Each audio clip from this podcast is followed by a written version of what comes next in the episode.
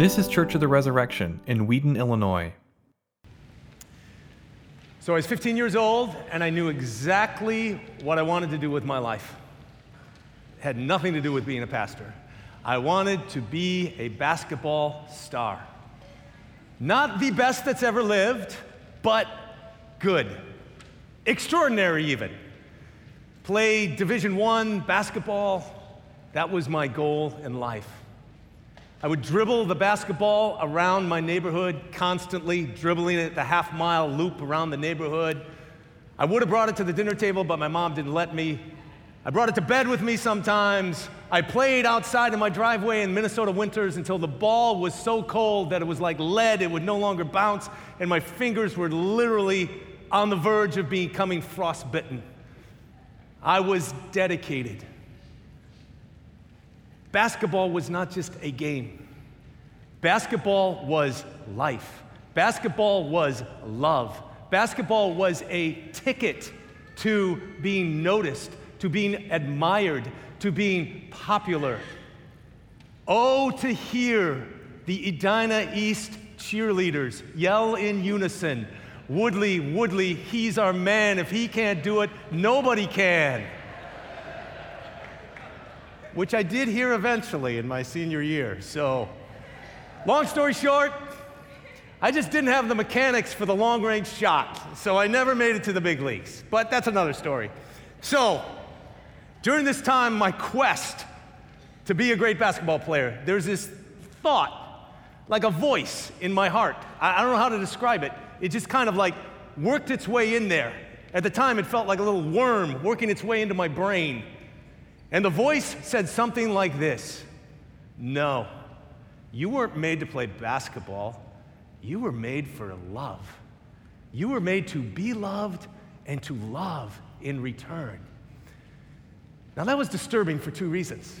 Well, three really. One, I didn't know where this voice was coming from, and it was really weird. Secondly, it was also disturbing because that would mean I wouldn't necessarily have to give up basketball, but I have to reorder my life.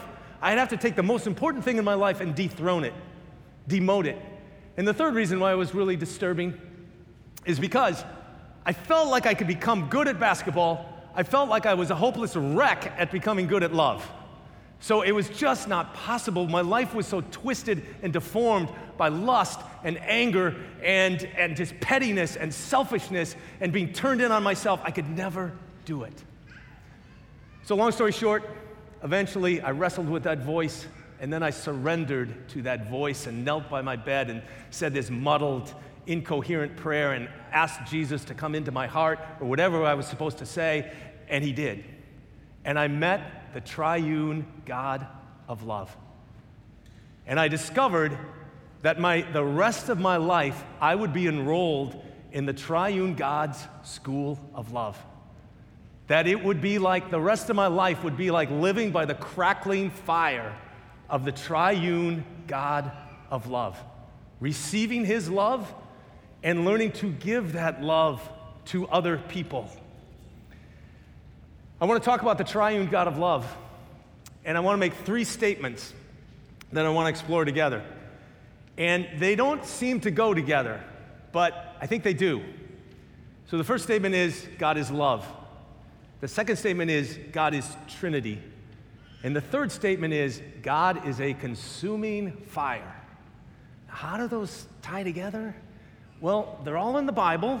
They all come from the Bible, and I think they do all point us to something in the nature of our God that's really important for us this morning. So, the first one God is love.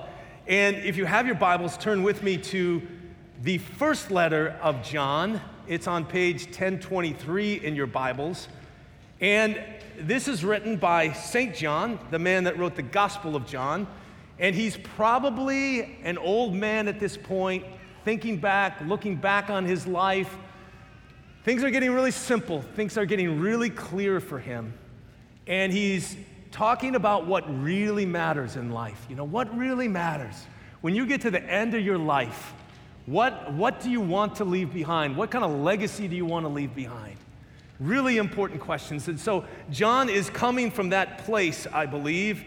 And, and notice what he says in verse 7. He says, Beloved, let us love one another, for love is from God. And whoever loves has been born of God and knows God. And I, I, I love that little phrase love is from God. Where does it come from? Did we make it up? Did we come up with this? You look at the history of the human race on this planet, you think we made it up? I don't think so. God is the source, God is the author from which all love flows. Verse 8. He says, Anyone who does not love does not know God because God is love. Now he's going to say that little phrase two times God is love. Now, throughout the history, the, the church has wrestled with that. How can you say God is love? How could you say God is love like before creation when there was nothing? How can you say God is love? It doesn't say God is loving. That's really cool. That's important. God is loving, God is this, God is that. But it says God is love. There's something in the life of God that's, that's love, that's loving, that has loving relations. So, uh, where is that? Well, we'll talk about that. Verse 9 In this, the love of God has been made manifest among us. In other words, God says, You want to know what love looks like? I'm going to show you because you couldn't figure this out. You know, I know I made you all really smart, really resourceful. I made you in my image, but you couldn't figure this out. I had to reveal it to you. I have to show this to you. In this is love. And so this is really important here because love is not just some like empty bucket that we can fill, it's a concept that we fill with whatever we want. God has meaning that He's already put into love. He's already defined it, He's already given examples of it. And so it says, In this, the love of God has been made manifest among us, that God sent His only Son into the world so that we might live through Him. God the Father sent God the Son. God the Son went willingly. That is at the very nature of God. God sends, God gives. One of the most famous verses in the Bible for God so loved the world that he gave his only begotten Son. There's something in the very nature of God's inner life that is giving, that is outpouring, that's flowing out, that's ecstatic, that's looking outward. Verse 10 In this is love. Here it is. In this is love. Wow, that's, this is going to be important. Not that we have loved God, but that He loved us and sent His Son to be the propitiation for our sins. So, you want to look at uh, love, you want a good example of love, you want a good model of love. Don't look at yourself very long. Take one look at yourself, one glance at yourself, and then you go, oh, yeah, okay, I'm not very good at this. And then take 10 gazes at God's love. In this is love. We know it from Him. He loved us and sent His Son to be the propitiation for our sins. I'll talk about that word propitiation in just a minute. So, verse 16, jump down to verse 16. So, we have come to know and believe the love God has for us. God is love. In case you didn't hear me the first time, let me say it again God is love. And we have come to know and to believe the love that God has for us. Something shifted inside of me when I was back in my bedroom, back in suburban Minneapolis, when I came to know the love that God has for us. And something shifts every time when we know, when we know and we feel, and we know deeper, deeper than knowing and feeling that God loves us. Do you know that? Before you walked into this room, before you decided to, I'm going to go to Church of the Resurrection this morning, before 2023 began, before you left your mother's womb, before the foundations of the earth, the Bible says, you were loved. That's the message of First John here. And you say to yourself, well, okay, I'm, I'm not very impressive. I don't look like Jesus. I haven't gone very far in this school of love. My heart's kind of cold. And yet, look at this. And this is love. Verse 10 He sent His Son to be the propitiation for our sins. What's that word propitiation? Well, it's a really big word. It's got all kinds of implications to it, but let me just try to define it in about 15 seconds. It just basically means that God took upon Himself the rightful judgment and wrath against human sin, he didn't let it just fall on us. He took it upon himself in his very life as the triune God. He carried that, he took it so he could be just and the justifier of those who are sinful. So God is love. God is Trinity. It's the second statement. So there's a wonderful little book uh, written by a guy named Michael Reeves called Delighting in the Trinity. And it's just a, it's a short book. It's an easy read. It's really fun to read, and I, I'd recommend it. But he's got this wonderful quote in there. He says, God is love. Three, those three words cannot be more bouncy. They are as warm as a crackling fire. God is Trinity. That sounds cold and stodgy. The truth is, God is love because God is Trinity. The Trinity is the crackling fire. The triune God is the crackling fire.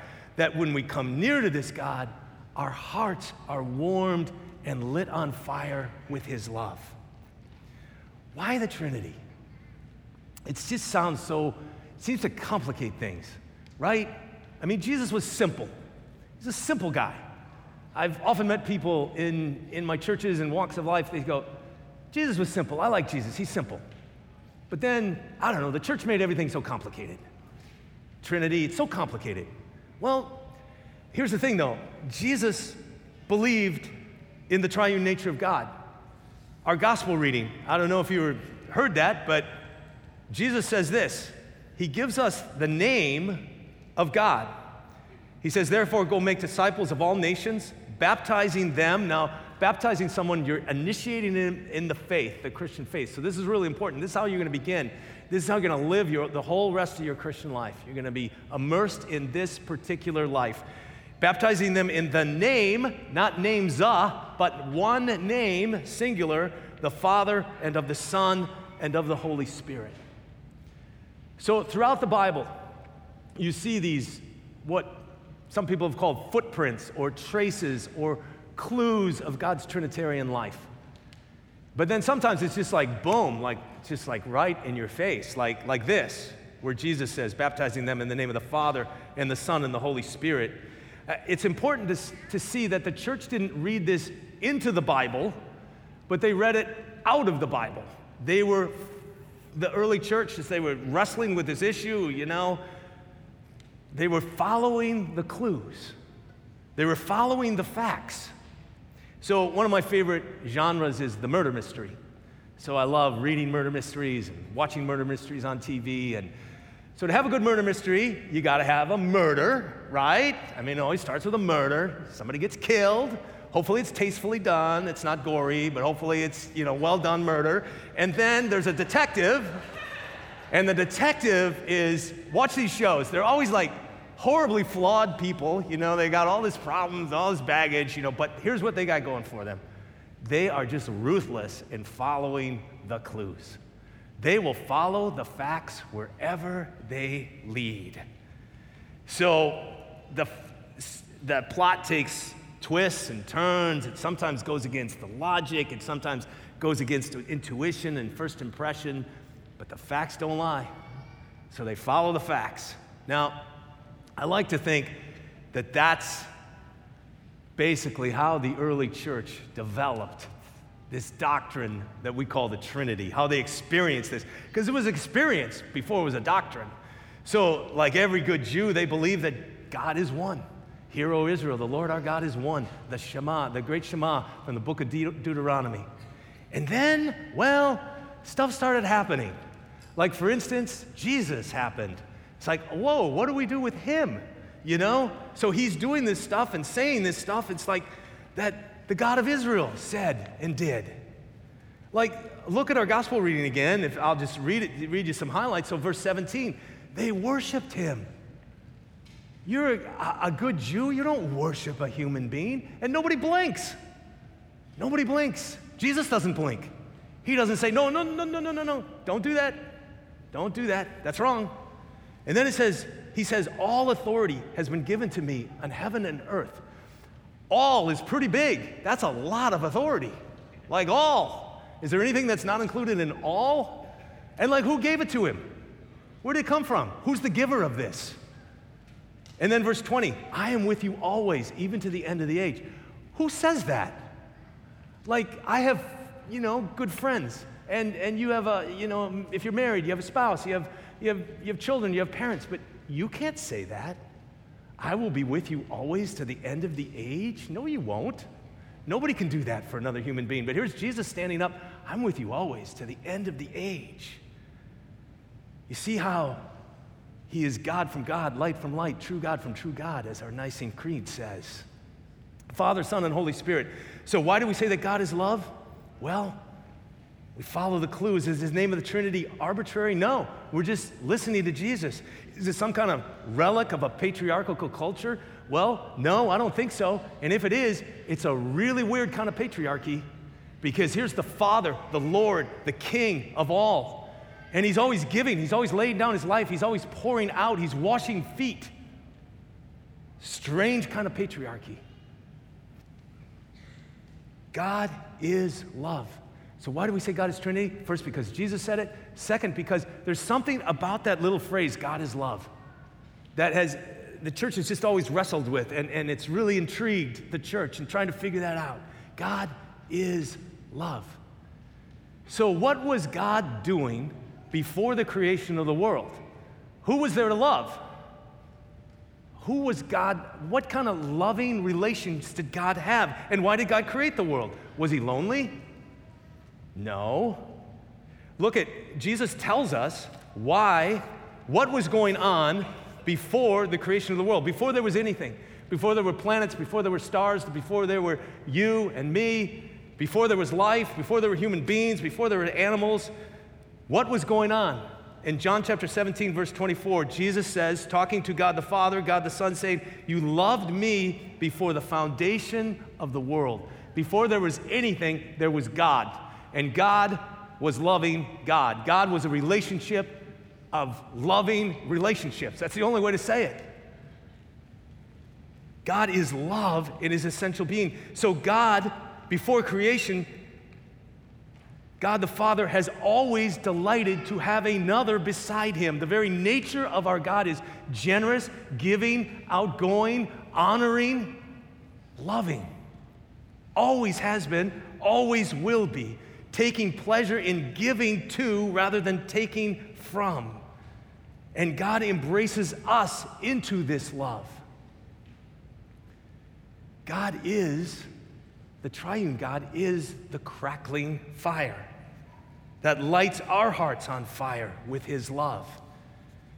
So, okay, we got God is love, we got God is Trinity. God is a consuming fire.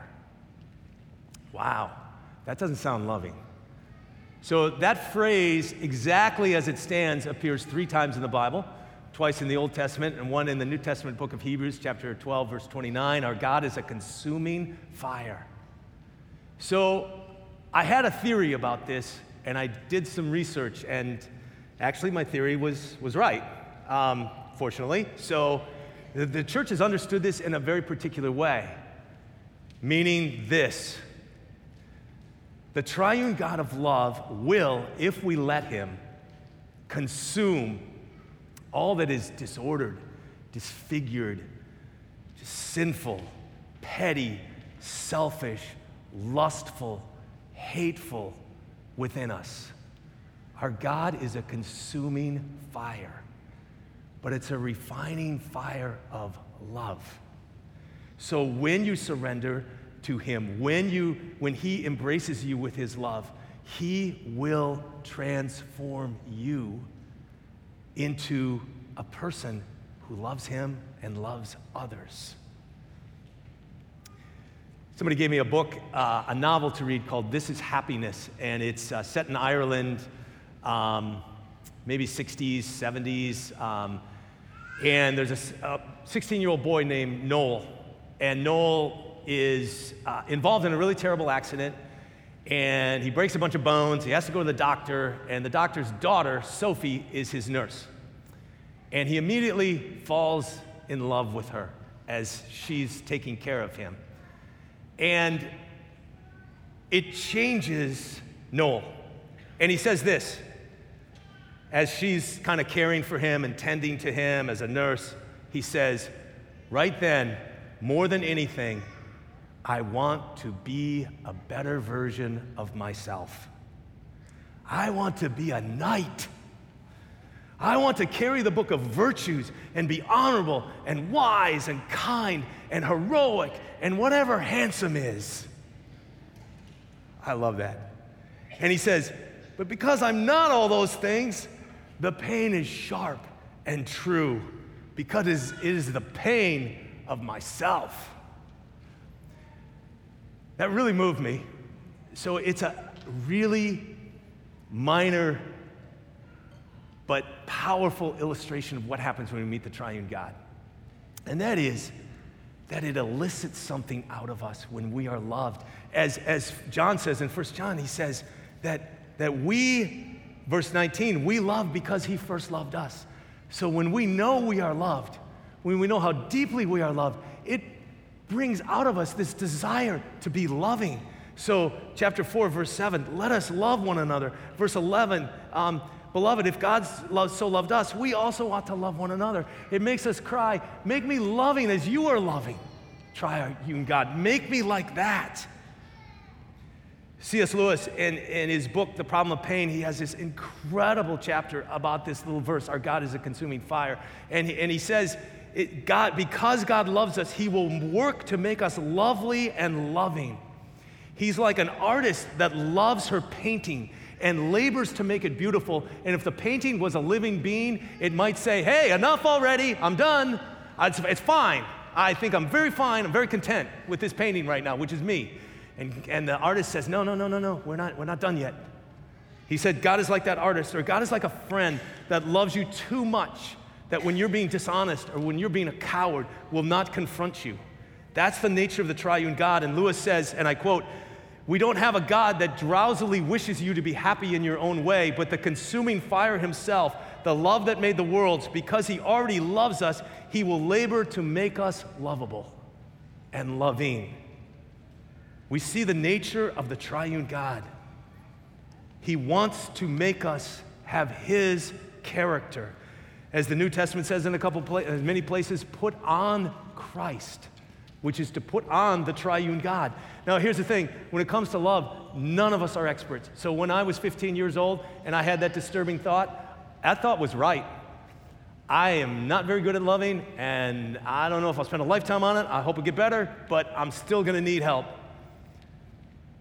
The triune God calls us to forgive, and we carry anger and resentment and bitterness. The triune God calls us to a life of generosity and we easily hoard. The triune God calls us to be kind. I've said some very unkind things this week. The triune God calls us, tells us, judge not lest you be judged. I've judged some people based on very limited knowledge this week. The triune God says, speak the truth in love. And sometimes I've been too cowardly to do that. You see the need for transformation that, that is involved in our God is a consuming fire. So, I was reading this week, I was thinking about this, this sermon.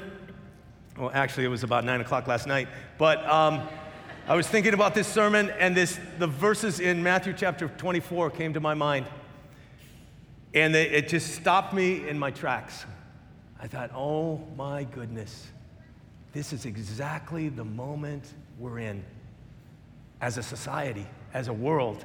So Jesus is talking in Matthew chapter 24. He's talking about a time of tribulation when you will be hated by all nations for my name's sake.